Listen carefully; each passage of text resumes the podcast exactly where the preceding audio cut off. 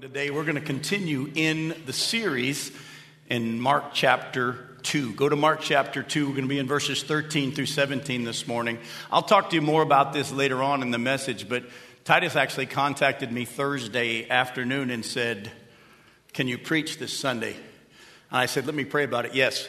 And uh, um, we'll tell you more about that because it ties to what God is doing. And he even gave me freedom to preach in whatever I wanted or to preach in the continuation of the series where we are. And I looked at the passage and I can't wait to tell you what God is doing. I am so excited about this opportunity this morning. And God has something in mind for us. And both Titus and I have been talking about that throughout the weekend and this morning as well.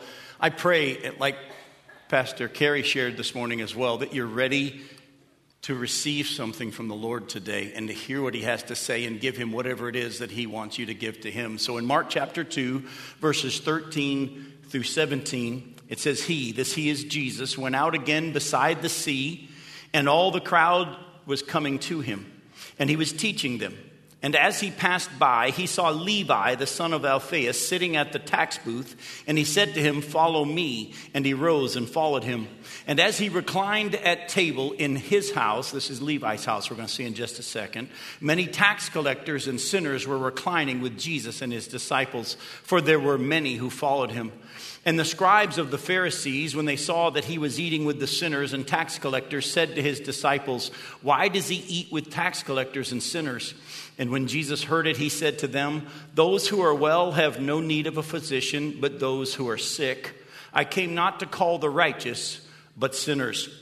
As we continue in our series in the Gospel of Mark, we pick up at this story here where Jesus is there on the Sea of Galilee and he's teaching and he's doing a lot of ministry, but he sees this man, Levi, sitting at his tax booth collecting taxes, and he just simply says to him, Follow me.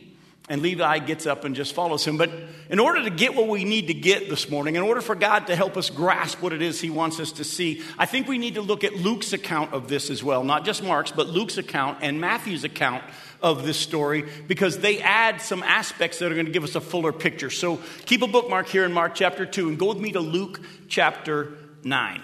Now, for those of you that are waiting for it to come up on the screen, I told you Titus asked me Thursday afternoon.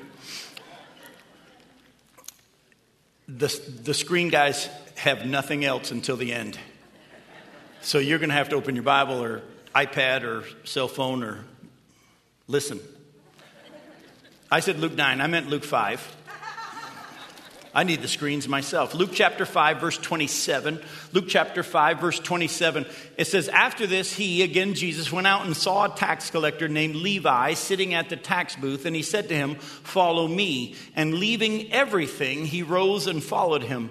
And Levi made him a great feast in his house. And there was a large company of tax collectors and others reclining at table with them. And the Pharisees and their scribes grumbled at his disciples, saying, Why do you eat and drink with tax collectors and sinners? And Jesus answered them, Those who are well have no need of a physician, but those who are sick. I have not come to call the righteous, but sinners to repentance. Now, look closely here. You'll see Luke brings out a couple of things. There's actually three other things that we're going to talk about two of them right now, one a little bit later on in the message. The first thing we see is a little bit more clearly that when Jesus comes to this house at, and has this feast with all these tax collectors and sinners, it actually is Levi's house, and he had actually invited all of his tax collector friends and sinner friends to come to his house to meet Jesus and to have Jesus meet them. And he's invited them, and he's put this feast on for Jesus. That's going to be important later on as well. On top of that, we see that Luke actually adds that something to what Mark had recorded. Jesus in Mark's account said that I came to call sinners,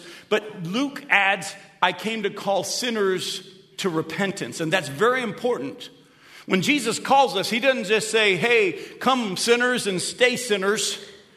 He wants sinners to come to repentance and to acknowledge their sin and to receive what he offers in salvation and forgiveness of those sins.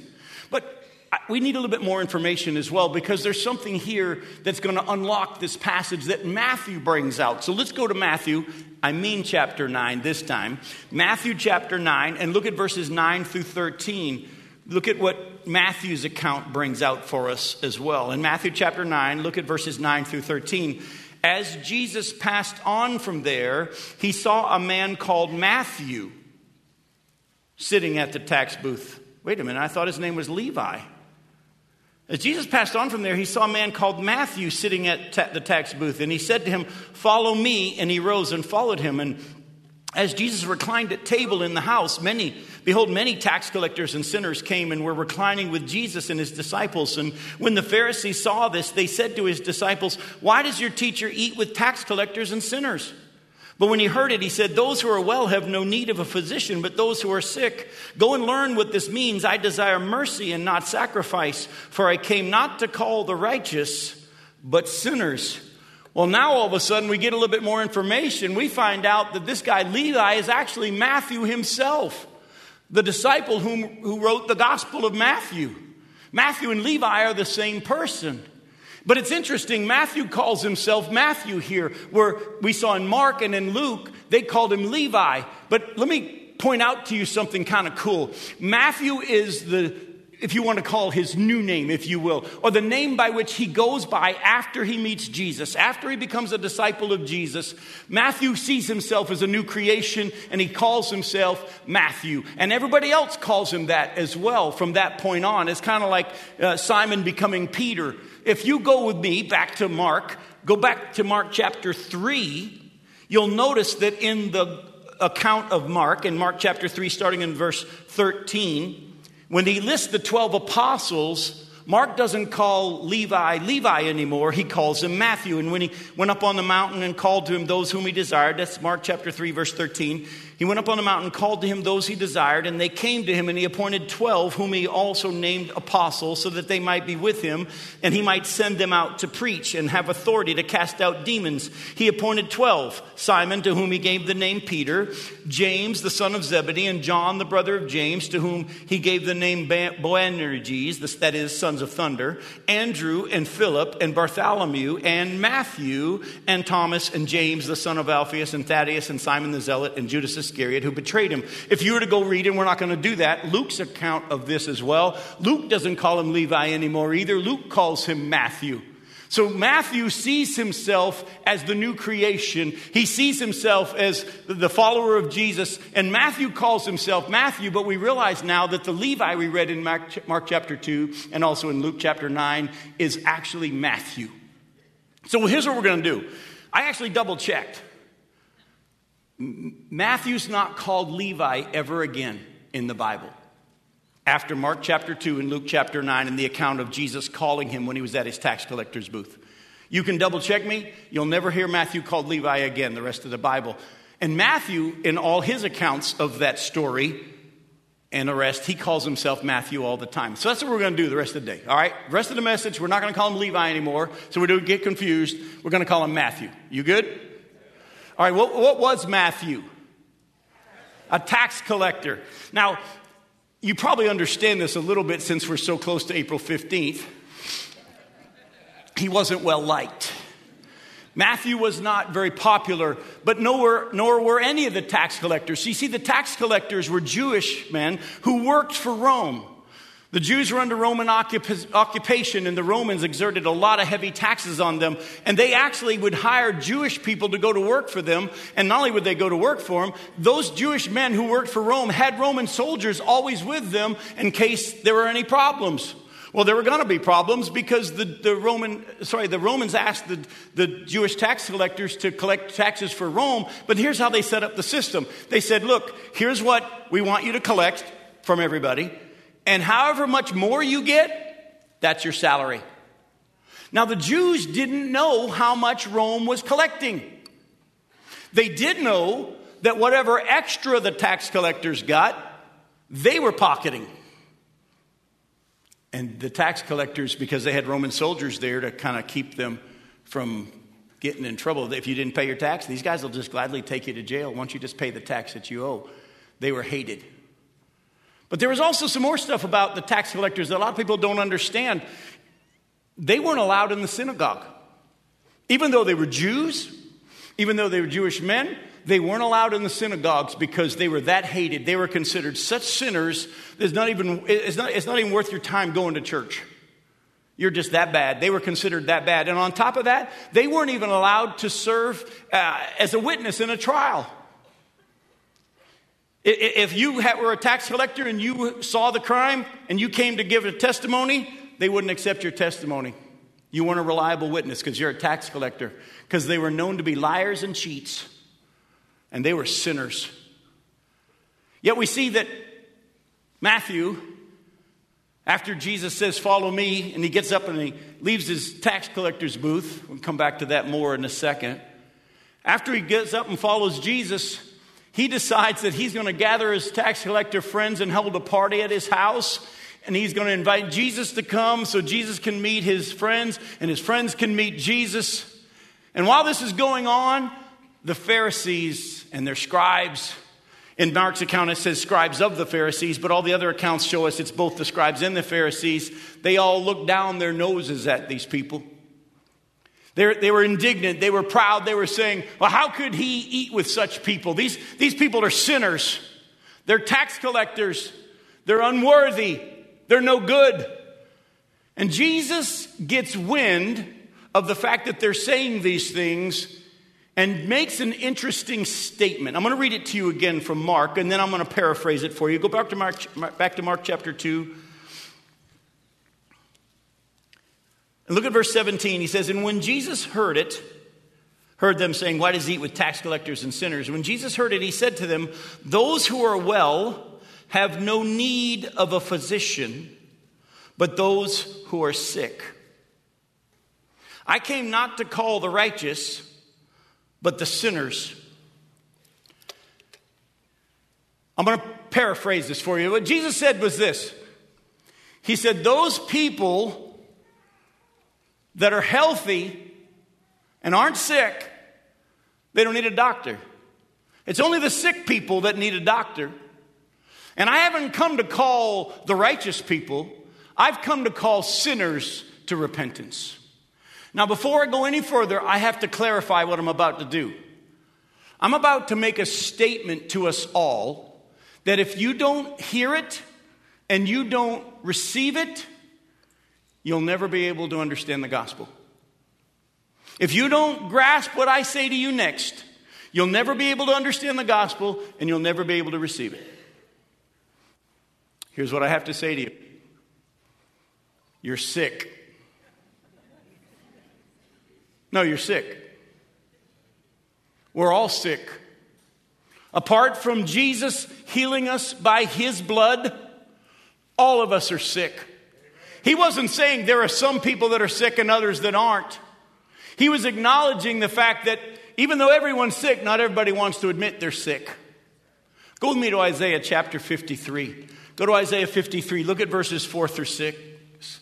Isaiah 53, verses 4 through 6.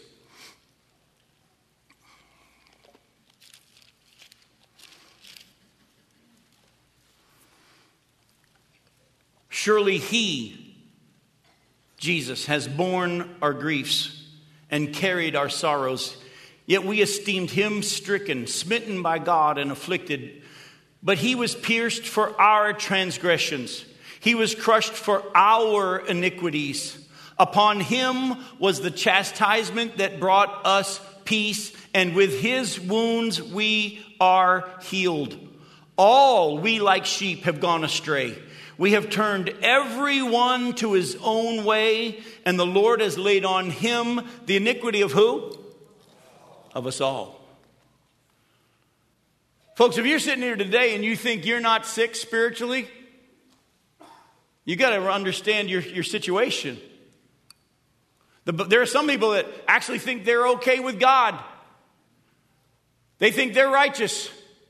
But unless you have been declared righteous by God through faith in His Son's sinless, sinless life, His Son's death on the cross on your behalf, and His rising from the dead, unless you have been declared righteous by God because of your faith in God's provision for your sin, you're not righteous. As I travel around the country and speak to a lot of people, I even talk to a lot of people that go to church. And I say to them, if you were to die today, would you go to heaven? You would be amazed, and maybe you wouldn't be if you've shared the gospel at all. How many people say, I think so? I think I've been pretty good. You know, we all do stuff, but you know, for the most part, I, I think when I stand before the big guy upstairs, he's going to say, I'm all right. Jesus, when he said, I didn't come to call the righteous, but called sinners, wasn't saying some people are righteous and others are sinners. He was actually saying everybody's sinners and there's no one righteous. Well, where do you get that, Jim? We'll go to Romans chapter 3. Go to Romans chapter 3. We're going to read verses 9, uh, 10 and 11, and then we're going to jump to verse 19. In Romans chapter 3, look at what God says through Paul here in chapter, chapter 3, verse 10. As it is written, none is righteous. And by the way, if you think you're the exception, no, not one. No one understands, and no one seeks for God. Now, verse 19, jump to verse 19. Now we know that whatever the law says, it speaks to those who are under the law, so that every mouth may be stopped and the whole world may be held accountable to God. For by works of the law, no human being will be justified in his sight, in God's sight, since through the law comes knowledge of sin. Stop real quick because we're going to keep reading in just a minute. The Bible's very clear that when God sent his law, it was to simply show us we can't keep it. No one will be declared righteous by observing the law of God. And a lot of people think they're righteous because I haven't done this and I haven't done that, and I think I've done pretty well when it comes to keeping God's law. No, no. The Bible actually says very clearly, way back to when God set the law up, He said the only ones that will be declared righteous by observing the law are those who keep it perfectly. If you're able to keep the whole law, James chapter 2 verse 10, yet stumble at just one point, you're guilty as if you broke it all because the law demands perfection. And there's not a person in here that could even have the nerve to try to say that they've never, ever, ever sinned. But don't think for a second that you're righteous. Unless you have been declared righteous through faith in Jesus Christ, you're not righteous. Unless you've been saved and washed by the blood of Jesus and healed by his sacrifice on your behalf, you're sick. Oh, and let me just say this too. I thank God that he saved me. I thank that I thank God that I've been washed clean because of what he did, not because of me. But he's also left me in a human body that's still under the curse of sin as a daily reminder of who I was. And Where I might have got saved at eight years old in 1973 and stopped doing the math. I'm 58. I might have got saved at eight years old, and many of you might have said to yourself, well, he couldn't have been that bad a kid growing up in the church, dad being a preacher and all. I got saved in 1973 at eight years old, but I can tell you this much I thank God for my salvation, but I also know what a wretched man I still am and the things that I still struggle with, and I thank God he saved me. I don't want to ever lose sight of how sick I was. Go to Romans chapter 3, look at verse 21. We just seen this on verse 20. By the law, no human being will be justified in his sight, since through the law comes knowledge of sin. But now, the righteousness of God has been manifested apart from the law. Although the law and the prophets bear witness to it, the righteousness of God through faith in Jesus Christ for all who believe. For there is no distinction, for all have sinned and fall short of the glory of God and are justified by His grace as a gift through the redemption that is in Christ Jesus. Did you catch that? You want God's righteousness? You have to have faith in Jesus, and that's the only way. There is no other name under heaven by which we must be saved. It's through faith alone in Jesus Christ. By grace, you've been saved through faith. This is not of your own self, this is not your own doing. It's the gift of God, not of works, so that no one can boast. We are declared righteous because of faith in what Jesus did with his righteous life. He who knew no sin became sin that we might become the righteousness of God. And folks, in order to understand the gospel, in order to receive the gospel, you've got to acknowledge I'm a sinner. I'm sick. And I need a healer. And I need a savior. And I need his righteousness. And I don't have it. Jesus came to call everyone, but only those who are willing to acknowledge their situation are the ones who are going to be able to receive this gift. Oh, by the way, that's what Jesus said in the Sermon on the Mount. He said, Blessed are the poor in spirit. By the way, we're all spiritually bankrupt. Blessed are those who mourn because they're spiritually bankrupt. And then he said this Blessed are those who hunger and thirst for righteousness, for they shall be filled. You don't hunger and thirst for something you think you already got. That's the gospel. You need to acknowledge your sin. God uses his law just to show you you can't keep his law. And once, it actually says this in the book of Timothy, that the law was given for the lost people, it wasn't for the church. Once you've been saved, we serve in the new way of the Spirit, not in the old way of the written code. The law's purpose was to show you you're a sinner. And once you acknowledge you're a sinner, you're ready to respond to Jesus and receive his righteousness. And I pray there'll be people, many people today, that do that. But there's something else in this story. Go back to Mark chapter 2. There's something else in this story that I can't wait to show you. In Mark chapter 2, verse 14, and Jesus, as he passed by, he saw what we're calling him Matthew now, the son of Alphaeus, sitting at the tax booth, and he said to him, Follow me. And he rose and followed him. Now, it reads awful quick, doesn't it? That just Jesus walks by Matthew and sees him at his tax booth, and he says, Follow me. And the guy just gets up and walks, which he does. Luke's account showed us something earlier, if we remember from Luke. The Luke's account said he got up, left what? Left everything and followed Jesus. Now, this is kind of cool.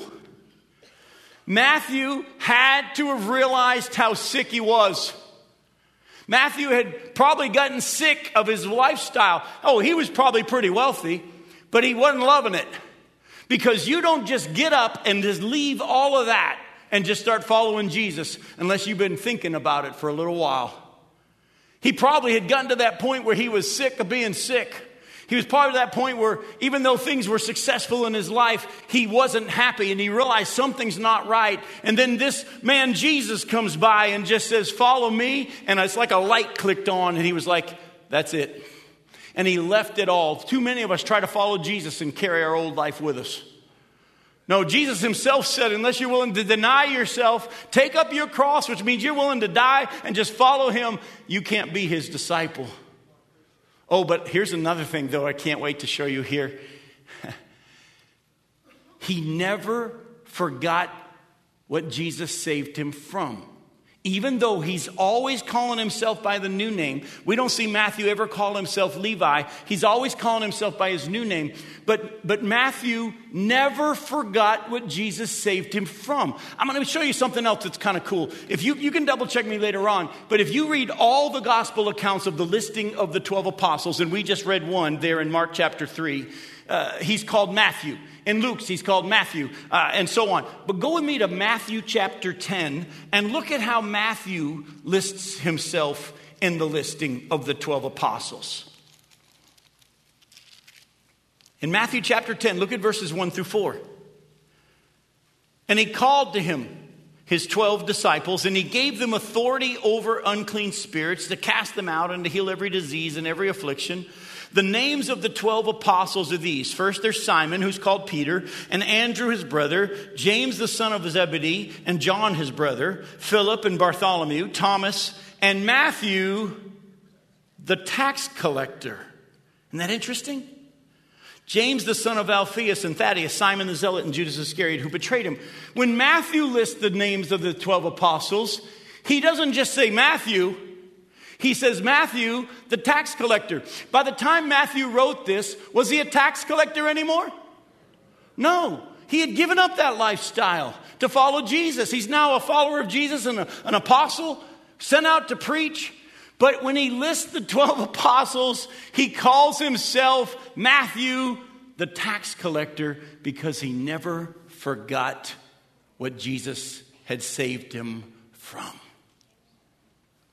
If we were to put a sermon title on this sermon, and Titus asked for it, I just told him, remembering how sick we were. Remembering how sick we were. But keep this balance in mind. He doesn't call himself Levi. He calls himself by his new name. He knows that he's a new creation, yet he never forgets what Jesus saved him from. By the way, He's not alone in doing this. Go to 1 Timothy chapter 1. That's how Paul saw himself. 1 Timothy chapter 1. Look at verses 12 through 17.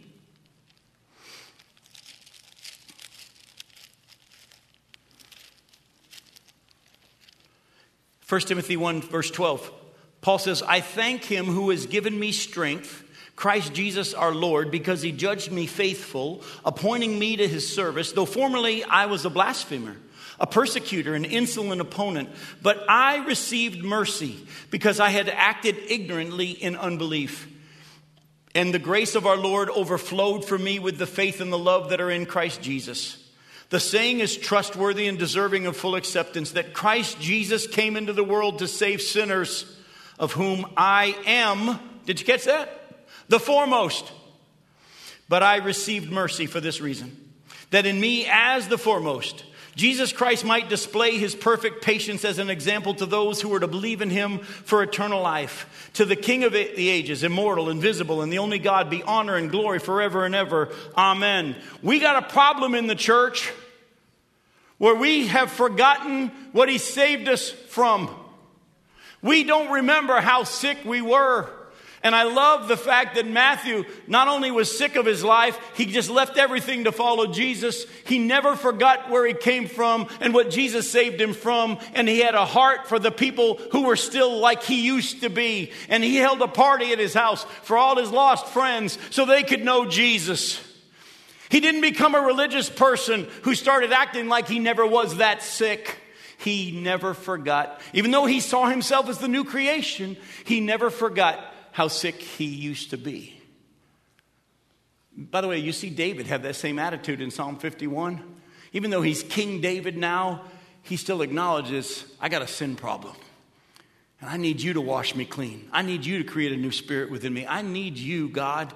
I've been a sinner since the day I was conceived. And, folks, it's time that the church today, believers in Jesus, Understood we're a new creation. We don't got to live like that anymore, but don't ever lose sight of how much God has forgiven you. Because when you lose sight of how much God has forgiven you, your love for Him will actually dwindle. Jesus Himself in Luke chapter 7 brought that out. And he's talking about this woman who was there who had lived a horrible lifestyle. She was a prostitute and all these things. And the Pharisee said if he were really a prophet, he'd know what kind of woman was touching him. And Jesus said, Simon, let, me ask you a question. He said, There are two people. One was forgiven a great debt, and the other one was forgiven a small debt. Which of the two do you think is going to love the master that forgave him the debt more? And Simon the Pharisee said, Well, I'm pretty sure the guy with the larger debt. And Jesus said, You've judged correctly. Because those who have been forgiven much love much. But wait a minute, Jim, didn't you already quote to us James chapter 2, verse 10, that if we're able to keep the whole law, yet stumble at just one point, we're guilty as if we broke it all? Yeah. Is there anybody that's been forgiven more than anybody else? Not in the eyes of God. Folks, let me say something to you that I hope you understand. You don't go to hell for being an adulterer. You don't go to hell for being a liar. You don't go to hell for being a cheat.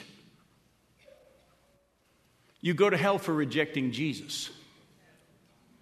In John chapter 16, verse 8, Jesus said, When the Holy Spirit comes, He's going to convict the world of sin and judge righteousness and judgment regarding sin because they don't believe in me.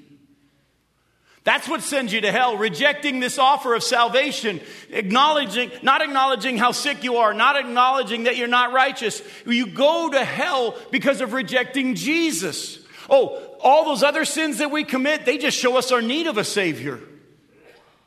And that's why the book of Revelation in chapter 20, when the dead, all the wicked dead, are brought out of their place of holding and they go before the great white throne judgment, all the things that they had done were recorded because they rejected the payment for their sin. So now they're going to have to pay for it themselves. But then after all of the stuff they had done, which was recorded in the books, was listed, then they bring out the Lamb's book of life. And because their name's not in there, that's why they're cast into the lake of fire because they rejected the payment for their sin, which was already made. Remember, Jesus died for the whole world.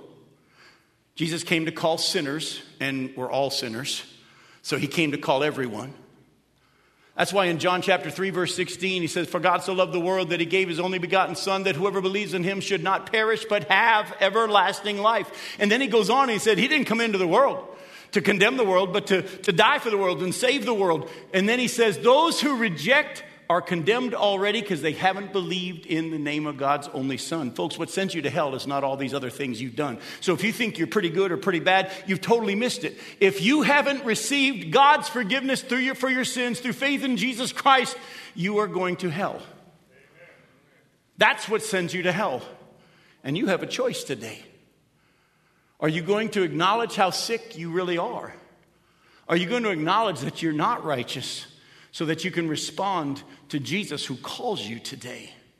Matthew came to a point where he realized, I don't like this life. My life is yours now, Jesus, and he just gave up everything to follow him. But he never lost sight of what God forgave him of. By the way, that's our big idea for today. You ready for the big idea? You see it? Remembering Jesus' compassion for us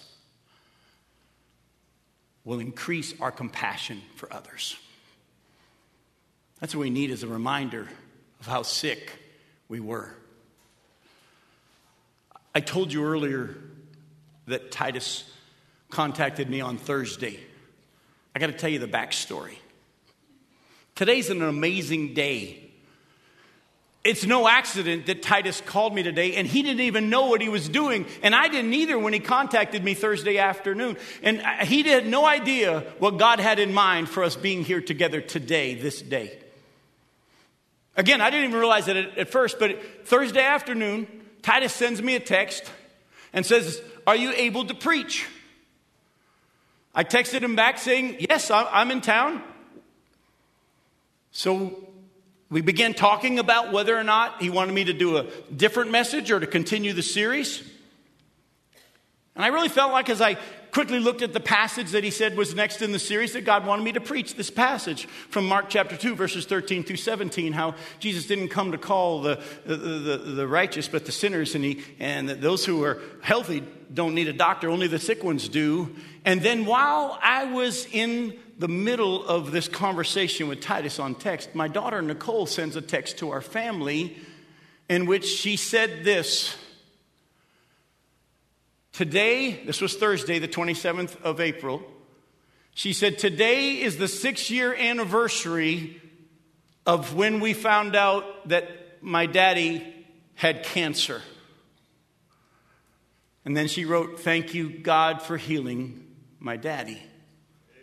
Now, hang on for a second. Some of you are new, some of you don't know this, some of you have been here a while, and some of you probably know this, but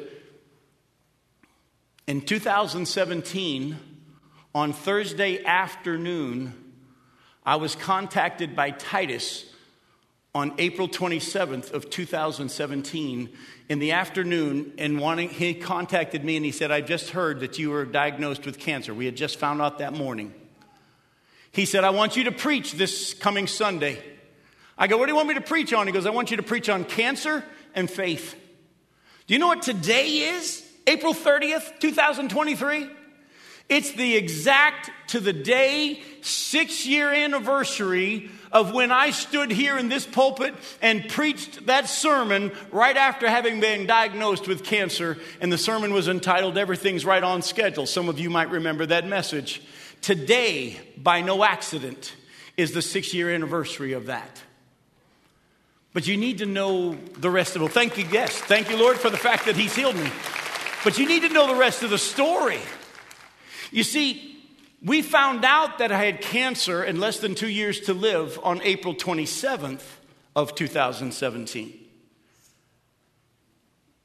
But my pain started on January 18th. I still remember the pain was so severe. I still remember the day and where I was. I was sitting in a Chinese buffet meeting with a couple of pastors for lunch, and a pain happened that I thought, well, that was kind of weird. Where did that come from? And that pain never really went away. But I didn't acknowledge that I had cancer until the 27th of April. You know why? I'm not that sick. I'm a guy.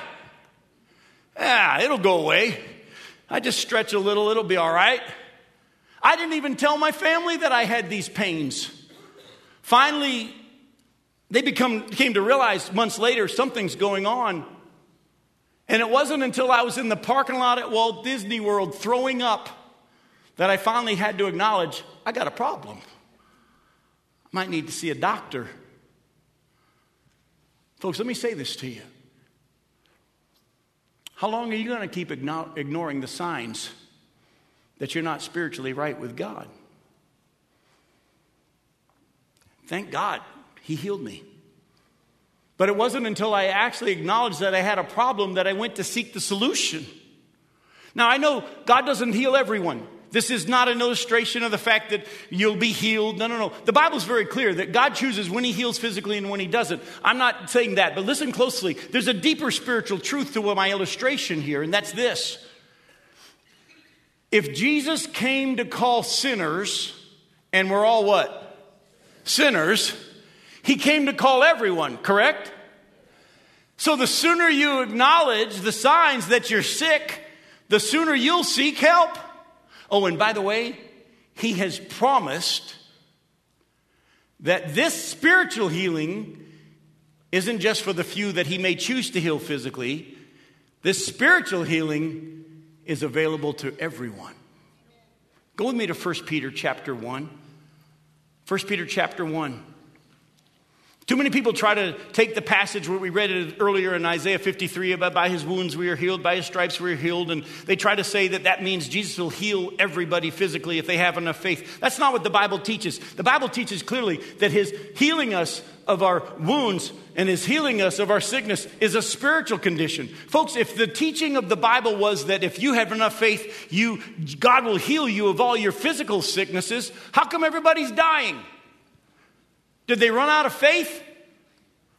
No, the Bible actually says that this is tied to our spiritual condition. Look at 1 Peter chapter 1 verses 24 and 25. He himself bore our sins in his body on the tree that we might die to sin and live to righteousness. By his wounds you have been healed. This is spiritual sickness. For you were straying like sheep. Didn't we read earlier, earlier in Isaiah 53? We all like sheep have gone astray but have now returned to the shepherd and overseer of your souls. Folks, God did this by no accident. He's orchestrated this, and as things started to come together between Thursday and today, the more and more I got excited about coming to share with you. Take it from someone who has been healed physically to illustrate the truth of being healed spiritually. You won't seek help until you acknowledge you're sick. Oh, and once you acknowledge you're sick, there's only one cure, and that's faith alone in Jesus Christ through his blood, through his death, his resurrection. Oh, but for those of us who have already been healed spiritually, don't ever lose sight of how sick you were. Live in your new name, but don't ever forget what Jesus has saved you from. Because if we remember Jesus' compassion for us, it will increase our compassion for those who are still in the condition that we were. Do you understand? That's one thing that I actually thank God for. There's many things I thank God for for my cancer, but one of them is this. I have compassion now for people that are going through chemo and radiation. Some of you are sitting there going, What kind of cancer did he have? It was non Hodgkin's lymphoma. And I went through unbelievable amounts of chemo and radiation. Don't want to have to relive 2017, but let me tell you something. I don't act like I never had cancer. Even though I've been healed, I don't act like I never had cancer. It has given me compassion for people that are going through that right now because I remember what it was like to be there myself. And when we allow the Lord to remind us of what He saved us from, it'll increase our compassion for those people out there who don't have it yet, who don't have the healing. Folks, too many of us are sitting there on the, in our chairs watching the news and watching the television and seeing what's going on in the globe and complaining about what's happening in the world and, and the world's going to hell and, the, and everybody's so wicked and I'm not that way. Mm. Oh, for a church full of Matthews who are willing to remember that, acknowledge I'm a new person but I'm never going to forget what He saved me from. And I want to open my house to those who are in the condition I used to be. Let's pray together. Father, I thank you now that what you've done today has come to this point and you have purposes in mind for those that are watching online, those that are here, people that have shown up this morning. Most of us not having any idea that Titus wasn't preaching, but that I was. And Lord, that you had this all orchestrated. And we now ask by your Spirit's power and grace that those whom you are getting to that point where Matthew got, where they're just saying, I don't want to live like this anymore. I need healing. I need a Savior. Lord, that today they would leave everything and follow you. And for those of us, Lord, who we can thank you for the fact that you've healed us. Father, forgive us for forgetting who we used to be. And fill our hearts with your love for the lost. Make us like a Stephen who would say, Don't hold this against them, Lord. They don't know what they're doing.